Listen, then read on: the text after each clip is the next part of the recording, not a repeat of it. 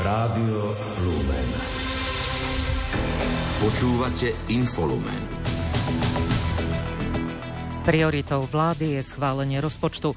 Podpredseda parlamentu Peter Žiga nevylúčil, že by sa o zrušení úradu špeciálnej prokuratúry rokovalo až v januári. Slovensko bude mať nového blahoslaveného. Svetý otec chválil dekret o mučeníctve Božieho služobníka Jana Havlíka. Názory Slovenska a NATO o vojenskej pomoci Ukrajine sa rozchádzajú. Naša vláda neverí, že to pomôže vyriešiť situáciu na Ukrajine. Pri počúvaní Infolumenu vás vítajú Richard Čvarba a Iveta Kureková.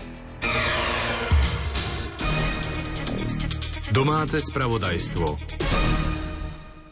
Vláda v rámci tzv. Lex konsolidácie komunikovala konsolidačné opatrenia aj dodatočné výdavky so sumárnym pozitívnym vplyvom na deficit vo výške 902 miliónov eur. Vyčíslila to Rada pre rozpočtovú zodpovednosť vo svojom prvom hodnotení vládneho návrhu rozpočtu na roky 2024 až 2026. Niektoré z týchto opatrení sa však nepremietajú do tzv. štrukturálneho deficitu, lebo majú iba dočasný vplyv.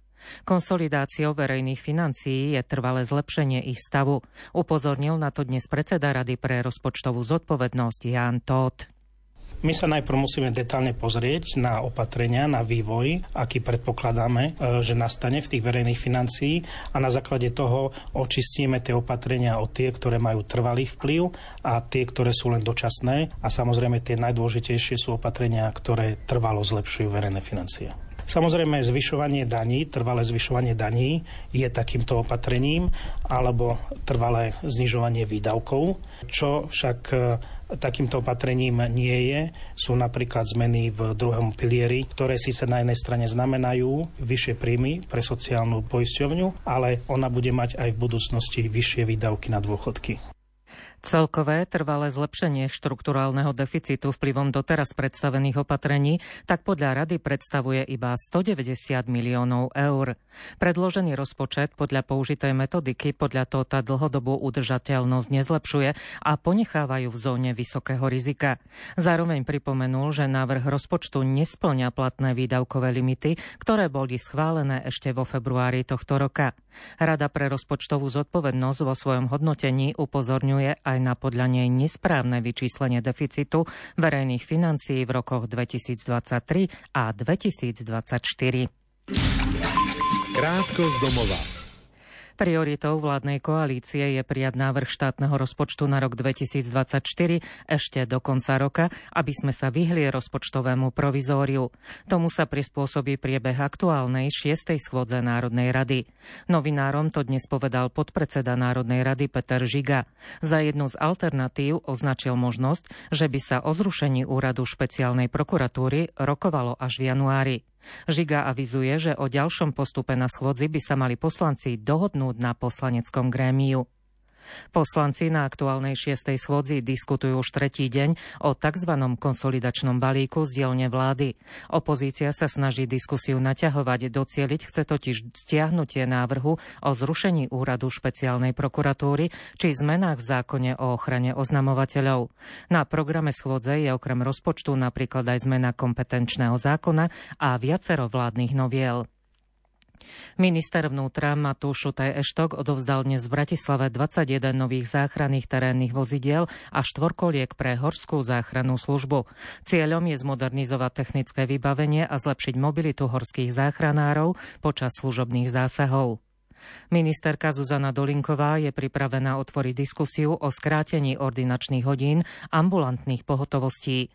Deklarovala, že chce riešiť problémy v pediatrii. Tému zvyšovania poplatkov však odmieta.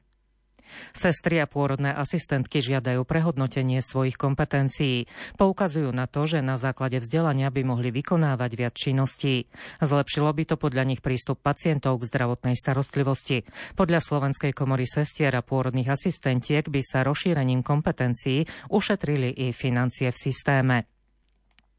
Únia autodopravcov Slovenska pokračuje na hraničnom priechode Vyšné nemecké Užhorod štvrtým dňom v blokáde vstupu kamionovej dopravy z Ukrajiny na územie Slovenska. Od včera večera došlo k čiastočnému uvoľneniu a protestujúci púšťajú cez hranicu dva kamióny za hodinu. Najvyšší súd ani na štvrtý pokus nerozhodoval o dovolaní prokurátora v korupčnej kauze bývalého príslušníka Slovenskej informačnej služby Petra Gašparoviča a expolicajta Ladislava Vičana. Gašparovič nebol prítomný. Nepodarilo sa mu doručiť predvolanie. Verejné zasadnutie bolo prerušené do 18. januára. Občianske združenie Únia Rómov na Slovensku podalo trestné oznámenie na Prešovskej krajskej prokuratúre, prokuratúre v súvislosti s 500-eurovým príspevkom za účasť vo voľbách. Zároveň vyzvala Igora Matoviča z Hnutia Slovensko, aby dodržal sľub voči Rómom. O stavbu univerzitnej nemocnice svätého Martina v Martine prejavili záujem tri stavebné spoločnosti. Ponuky sa vyhodnotia tzv. superreverzným systémom, pričom 80-percentným kritériom je cena a 20-percentným kritériom je energetická efektivita, hovorí riaditeľ nemocnice Ivan Kocan. Tie ponuky prišli tri, budú vyhodnocované v rámci toho verejného obstarávania na základe kvalitatívnych ukazovateľov, kedy 80% tvorí cena a 20% je energetické kritérium. Z toho, ako to vychádza, tá jedna ponuka bude hodnotená tzv. superreverzným systémom, čiže tá najlepšia ponuka, tu sme momentálne vyhodnotili, aspoň po formálnej stránke splňa všetky náležitosti a bude musieť prebiehnúť ďalšia kontrola tých jednotlivých stavebných častí tej ponuky, ktorá bude trvať niekoľko dní a zároveň uchádzač bude musieť dodať aj ešte ostatné potrebné doklady. Čiže v tejto fáze vám nevieme povedať e, ani cenu, ani meno uchádzača víťazného, Nová nemocnica v Martine má mať vlastnú ambulantnú diagnostickú a terapeutickú časť i samostatný trakt pre detskú medicínu a urgentný príjem s traumacentrom prispôsobeným na zmiešanú prevádzku detí a dospelých. Vzniknúť má 660 lôžok. Celkové dokončenie stavby nemocnice je naplánované na december 2027. Pre nedostatok personálu pozastaví pôrodnica v nemocnici Agel Žiar nad Hronom od 15. decembra svoju činnosť na obdobie troch mesiacov. Informuje hovorkyňa spoločnosti Agel SK Eva Peterová. Starostlivosť o rodičky z regiónu bude kapacitne zabezpečená aj v špičkových zariadeniach v sieti, v nemocnici Agel Zvolen a v nemocnici Agel Levice. Ginekologická ambulancia v Žiarskej nemocnici bude i naďalej fungovať v nezmenenom režime. Snahou skupiny Agel je zachovať pôrodnicu v tejto nemocnici. Počas tohto prechodného obdobia preto urobí všetko pre stabilizáciu personálnej situácie. Ak sa podarí získať dostatočný počet kmeňových atestovaných lekárov potrebných na zabezpečenie zavedenie plynulej prevádzky oddelenia, činnosť pôrodnice bude okamžite obnovená. Dočasné pozastavenie prevádzky žiarskej pôrodnice vníma primátor Žiaru nad Hronom a krajský poslanec Peter Antal ako veľmi nešťastný krok. To vnímame ako zlé rozhodnutie a trváme na tom. Nakoniec aj zastupiteľstvo, ktoré bude mimoriadne zvolané na budúci týždeň, bude o tomto rokovať a aj výstup toho zastupiteľstva bude v takom znení určite, že trváme na tom, aby do tých troch mesiacov bola obnovená činnosť. Zároveň trváme na tom, že sa bude otvárať zmluva, ktorá je dneska uzatvorená, lebo bansko samozprávnemu kraju nie je jedno, čo sa poskytuje v jeho nemocniciach. Dnes podávam na BBSK žiadosť podpísanú dostatočným počtom poslancov poslancov o zvolanie mimoriadného zastupiteľstva. Čerstvé ryby si budú môcť ľudia kúpiť na približne 50 miestach, ktoré zabezpečí Ministerstvo podohospodárstva a rozvoja vidieka spolu so Slovenským rybárskym zväzom a chovateľmi rýb. Dnes o tom informoval minister pôdohospodárstva a rozvoja vidieka Richard Takáč. Rezort pôdohospodárstva spolu s chovateľmi tak podľa neho reagoval na rozhodnutie obchodných reťazcov nepredávať pred Vianocami živé kapry pred ich prevádzkami. Spúšťame spoločne so zväzom rybárským a so slovenskými chovateľmi predaj slovenských rýb zhruba na 50 miestach. A som rád, že aj ministerstvo pôdohospodárstva našlo dve miesta, a to jednak na Bratislave na závodisku, ktoré je pod ministerstvom pôdohospodárstva a ešte jedno miesto je sa mi zdá v Rímavskej sobote na pôdohospodárskej platobnej agentúre. Minister Takáč pripomenul, že na Slovensku sa ročne dochová približne 600 tón kaprov, z toho 90% sa predá práve pred Vianocami.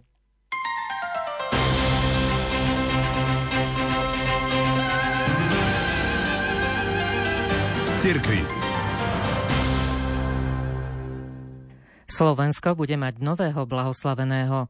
Svetý otec František dnes prijal na audiencii kardinála Marcela Semerana, prefekta dikastéria pre kauzy svetých a schválil dekret o mučenictve Božieho služobníka Jána Havlíka. Ide o bohoslovca misijnej spoločnosti svätého Vincenta de Paul, ktorý zomrel ako 37-ročný na následky dlhoročného nespravodlivého väznania. Tento dekret umožňuje, aby bol Jan Havlík vyhlásený za blahoslaveného. Táto správa potešila aj provinciála Slovenskej provincie misijnej spoločnosti svätého Vincenta de Paul Tomáša Brezányho. S veľkou radosťou som dnes prijal správu o rozhodnutí svätého otca Františka zapísať do zoznamu blahoslavených aj nášho spolubrata, seminaristu Janka Havlíka. Zomrel pre svoju vieru a vernosť cirkvi, ktoré nedokázali zlomiť ani krutosti väzenia, kde strávil 11 rokov svojho mladého života. Nikdy sa nestal kňazom, aj keď ním naozaj túžil byť. No napriek tomu bol skutočným misionárom, ktorý zapaľoval druhých svojou hlbokou vierou, ale aj dobrotou a ľudským prístupom. Pre celú duchovnú rodinu svätého Vincenta je toto rozhodnutie asi tým najkrajším a nielen vianočným darom, ktorý nám pápež mohol darovať. Veľmi si to vážime a zo srdca ďakujeme.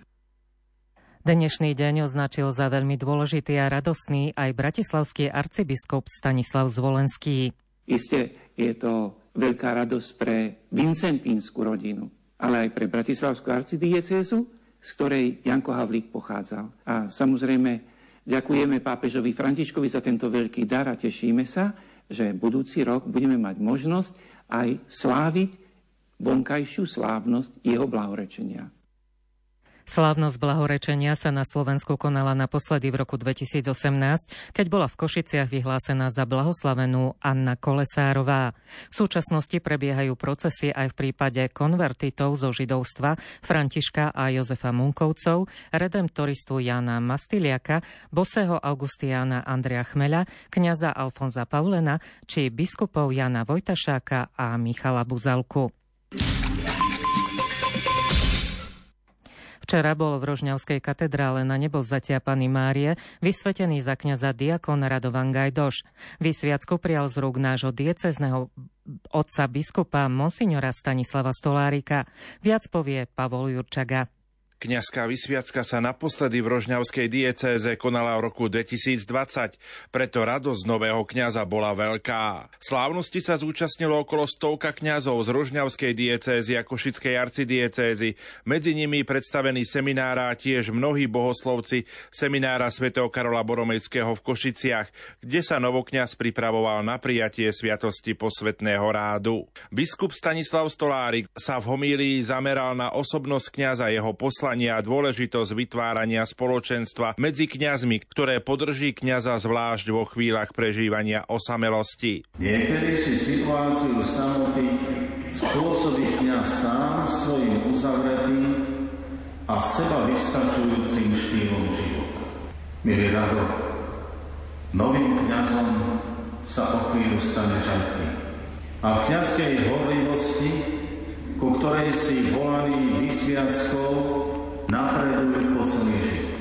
V dieceze je veľa kniazov, o ktorých sa môžeš oprieť. Ži tak, aby tiež kniazy terajší aj budúci mali aj v tebe brata a oporu. V závere slávnosti sa novokňaz poďakoval otcovi biskupovi za udelenie sviatosti kňazstva predstaveným seminára kňazom, ktorí mu na tejto ceste pomáhali. Jeho prvé pôsobisko bude farnosť Rožňava mesto. Na záver všetkým prítomným udelil svoje novokňazské požehnanie.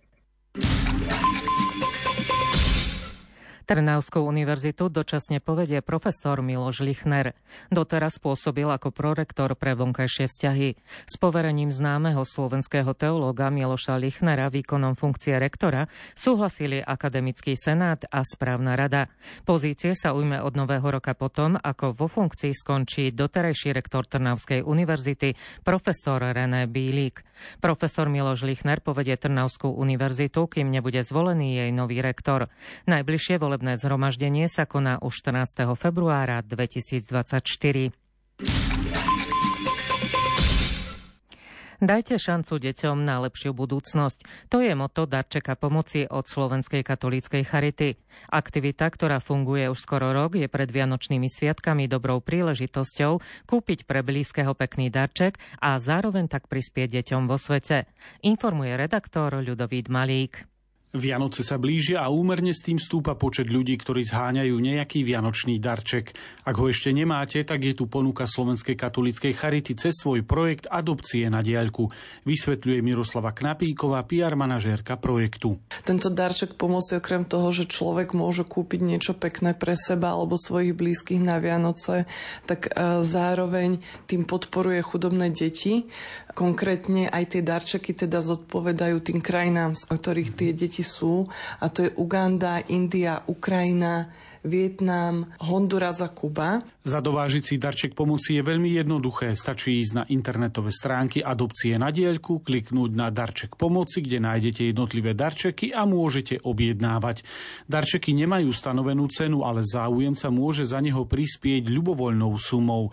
Opäť hovorí Miroslava Knapíková. Tie darčeky sú naozaj rôznorodé. V Ugande napríklad také veľmi exotické, farebné, krásne misy. Ďalším takým zaujímavým predmetom sú krásne poetické obrazy z Vietnamu a takisto aj sú zaujímavé napríklad ručne maľované sviečky z Ukrajiny. Celá suma finančného príspevku, ktorý zaplatíte za darček, poputuje na tzv. malé projekty, ktoré Slovenská katolícka charita vytvorila na podporu detí, vysvetľuje Miroslava Knapíková a pokračuje. Napríklad o madrace alebo skrinky na oblečenie pre deti z Ugandy.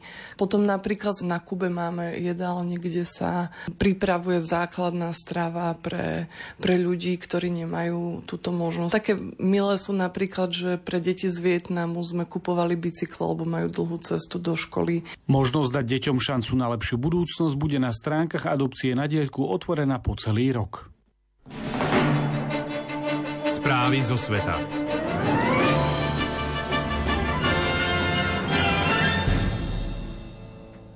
Plánované zrušenie kľúčových protikorupčných štruktúr na Slovensku a jeho dôsledky pre právny štát boli včera podvečer predmetom rozpravy poslancov Európskeho parlamentu s Európskym komisárom pre spravodlivosť Didier Reindersom. Na plánovanú rozpravu v Európskom parlamente analý slovenských europoslancov, ktorým ju navrhli, ostro reagoval už po tohto týždňovom rokovaní vlády premiér Robert Fico. Protestujem proti tomu, že v týchto listoch klamú otvorenie, pretože hovoria, že ideme zrušiť špecializovaný trestný súd a vy dobre viete, že to nie je pravda. A čo je ešte nebezpečnejšie, na stretnutiach s predstaviteľmi Európskej komisie a Európskeho parlamentu doslova do písmena žiadajú, aby vláde bolo obmedzené hlasovacie právo v orgánoch Európskej únie a čo je ešte horšie, žiadajú, aby nám boli pozastavené európske fondy. Európska komisia podľa slov komisára Reindersa v rozprave nezaváha zasiahnuť proti Slovensku akýmkoľvek spôsobom vrátane obmedzenia eurofondov, ak by kroky vlády vedenej premiérom Robertom Ficom v oblasti právneho štátu porušovali pravidlá EÚ. Podľa europoslanky Moniky Beňovej za nezaradených poslancov navrhované zmeny nemôžu byť pre nikoho prekvapením, nakoľko boli otvorene komunikované už pred parlamentnými voľbami. Ako upozornila Beňová, Európske inštitúcie inštitúcie nemajú žiadne kompetencie z pohľadu rušenia úradu špeciálnej prokuratúry. Podľa europoslanca Vladimíra Bilčíka z poslaneckého klubu Európskej ľudovej strany nesmieme dovoliť, aby Robert Fico rozložil slovenský právny štát iba preto, aby sa pomstil a zabezpečil bezpresnosť pre jeho kumpánov. Predseda vlády síce voľby vyhral, ale je slabší ako kedykoľvek predtým a najmä stal sa premiérom inej krajiny. Slovenska, ktoré je dnes sebavedomé a ktoré má sebavedomých obyvateľov, ľudí, ktorí neváhajú výjsť do ulic a brániť právny štát a demokraciu. A my budeme brániť naše demokratické inštitúcie a pokračovať v boji za spravodlivosť. Aj Miriam Lexman z rovnakého poslaneckého klubu odmieta zrušenie špeciálnej prokuratúry a ďalšie zásahy do trestnej oblasti.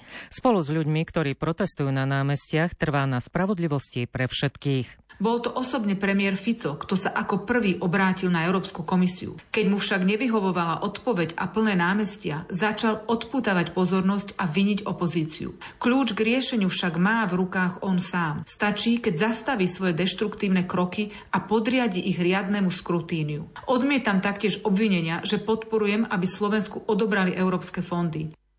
Európsky parlament by mal v nadväznosti na včerajšiu rozpravu prijať aj nelegislatívne uznesenie. O jeho znení budú poslanci hlasovať pravdepodobne počas nasledujúceho plenárneho zasadnutia, ktoré sa uskutoční 15. až 18. januára 2024 v Štrasburgu. Názory Slovenska a NATO o vojenskej pomoci Ukrajine sa rozchádzajú, lebo slovenská vláda neverí, že to pomôže vyriešiť situáciu na Ukrajine. Vyhlásil to dnes premiér Robert Fico počas tlačovej besedy s generálnym tajomníkom Severoatlantickej aliancie Jensom Stoltenbergom. Šéf NATO naopak zdôraznil, že zastavenie vojenskej pomoci Kievu vojnu na Ukrajine neskráti, ale naopak ju predlží.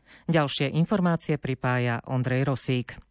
Premiér Fico sa stretol so šéfom NATO pred začatím dvojdňového samitu EÚ v Bruseli. Slovenská vláda podľa neho trvá na tom, že konflikt na Ukrajine nemá vojenské riešenie. Premiérovi Ficovi v tomto smere chýba akákoľvek mierová iniciatíva zo strany EÚ alebo NATO. Podľa Stoltenberga v súčasnosti neexistujú náznaky, že sa ruský prezident Vladimír Putin pripravuje na mier. Šéf NATO poukázal na zvýšenú produkciu zbraní v Rusku, ktoré sa v súvislosti s ich dodávkami čoraz viac obracia na Čínu a Severnú Kóreu.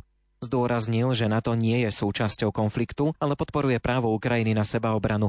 Ak Putin na Ukrajine zvíťazí, existuje podľa Stoltenberga reálne riziko, že ruská agresia sa tam neskončí. Podpora členov aliancie pre Ukrajinu nie je podľa neho charita, ale investícia do obrany. Premiér Fico dúfa, že rozdielne názory na vojnu na Ukrajine neskomplikujú konštruktívny dialog medzi Slovenskom a Severoatlantickou alianciou. Slovensko podľa neho bude pokračovať v poskytovaní humanitárnej pomoci pre Ukrajinu. Zároveň zopakoval, že vláda nepreruší spoluprácu v obranom priemysle medzi slovenskými a ukrajinskými firmami. Slovenský premiér tiež informoval generálneho tajomníka na to, že Slovensko naliehavo potrebuje nový systém protiraketovej obrany, keďže svoj systém S-300 poskytlo Ukrajine. Na území Slovenska sú podľa Fica v súčasnosti dva systémy protivzdušnej obrany z Talianska a Nemecka, ktoré však podľa neho nie sú dostatočne efektívne na ochranu Slovenska. Fico zdôraznil potrebu spolupráce v tejto oblasti. Predseda vlády tiež potvrdil, že koncom januára sa plánuje stretnúť s ukrajinským premiérom Denisom Šmihaľom priamo na slovensko-ukrajinských hraniciach. Krátko zo sveta. Ukrajinský prezident Volodymyr Zelenský dnes požiadal o otvorenie prístupových rokovaní na vstup Ukrajiny do Európskej únie. Lídrov členských krajín upozornil, že ruský prezident Vladimír Putin využije akékoľvek zlyhanie v tomto smere. Európska únia nie je v pozícii začať prístupové rokovania s Ukrajinou. Povedal to dnes po príchode na summit EÚ v Bruseli maďarský premiér Viktor Orbán. Mier nastane, keď Rusko dosiahne ciele svojej špeciálnej vojenskej operácie na Ukrajine. Vyhlásil to ruský prezident Vladimír Putin počas svojej koncoročnej tlačovej konferencie s tým, že ciele sa nemenia. Denacifikácia Ukrajiny, demilitarizácia a jej neutrálny status. Ruské drony počas útoku proti Ukrajine v noci na dnes narušili vzdušný priestor NATO nad Rumunskom. Proti ním zasiahli nemecké stíhačky, ktoré pomáhajú pri ochrane Rumunska. Severoatlantická aliancia oznámila zvýšenie vojenského rozpočtu na rok 2024 o 12% na viac ako 2 miliardy eur.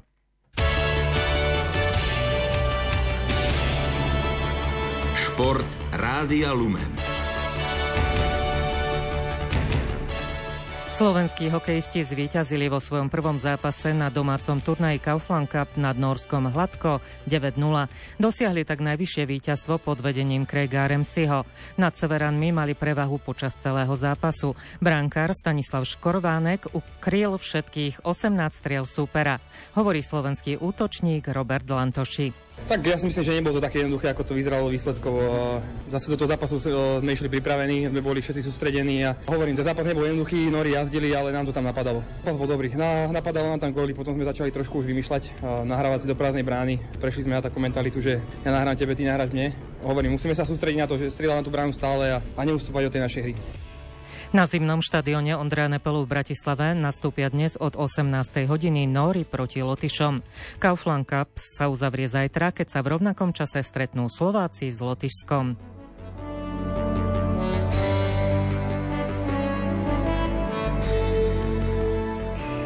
Hokejisti New Jersey Devils vyhrali v zámorskej NHL nad Bostonom 2-1 po predlžení. Slovenský obranca Šimon Nemec nastúpil v elitnej formácii domácich a s minutážou 22 minút 13 sekúnd bol najvyťaženejší hráč týmu.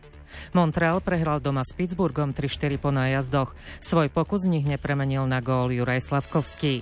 Ten strávil v prvom útoku na ľade viac ako 22 minút, najviac v kariére. Colorado s Tomášom Tatarom vyhralo nad Buffalom 5-1. V ďalších zápasoch New York Islanders vyhral nad Enheimom Ducks 4-3 a tým Los Angeles Angels prehral s Winnipegom 2-5.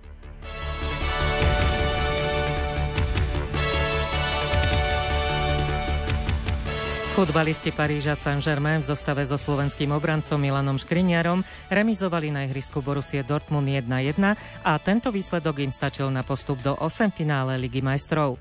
V základnej F skupine obsadil francúzsky šampión druhé postupové miesto zásluhou lepších vzájomných zápasov pred AC Miláno. Štvrtý skončil Newcastle United, ktorý v bránke s Martinom Dúbravkom prehral doma s Milánom 1-2 a v pohárovej Európe dohral.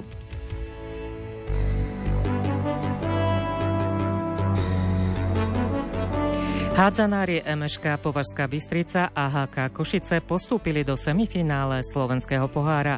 Považania zdolali vo štvrťfinále Slovan Modrá Hladko 42-28 a HK Košice vyhrali nad Sportov Hlohovec 34-27. Hádzanárky Juventy Michalovce postúpili do finále slovenského pohára, keď v semifinále vyhrali na palubovke Tatrana Stupová Hladko 34-11.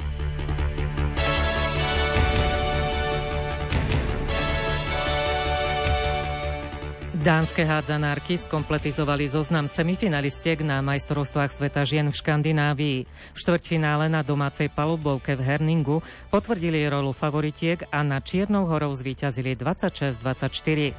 V zajtrajšom semifinále narazia na Norsko. Švédky v prvom štvrťfinále zdolali Nemecko hladko 27-20 a v boji o postup do finále narazia zajtra na obhajky nestrieborných medailí francúzsky. Počasie.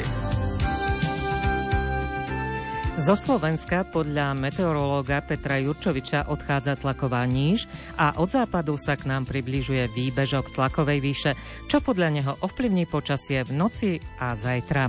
Jednak to znamená, že bude menej oblakov, menej zrážok, ale bude fúkať severný vietor, môže byť dosť nepríjemný, ale bude to aj chladnejší vzduch a to znamená, že je tu šanca už aj na mrazy. Zajtra ráno na juhu ešte tak 0 plus 3, ale na ostatnom území bude 0 až v horských dolinách až do minus 7 stupňov.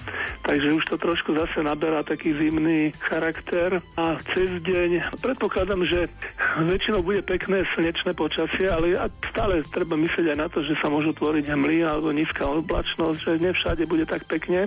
Najvyššia teplota by mala byť v tom peknom počasí asi tak 5 až 7 stupňov a v horských dolinách Obávam sa, že to tam asi nad nulu sa ani nedostane, ako kde zase. No a ten vietor bude nepríjemný fúkať. Nárazy môžu byť aj nad 50 km za hodinu. Ale to sa týka hlavne niekde severnej oblasti.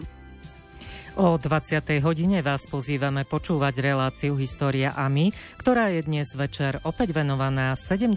výročiu úteku monsignora Štefana Náhalku z Československa do Ríma, ktorý bol prvým rektorom Slovenského ústavu svätého Cyrila a Metoda v Ríme. Za pozornosť vám v tejto chvíli ďakujú a príjemný večer prajú Richard Čvarba a Iveta Kureková.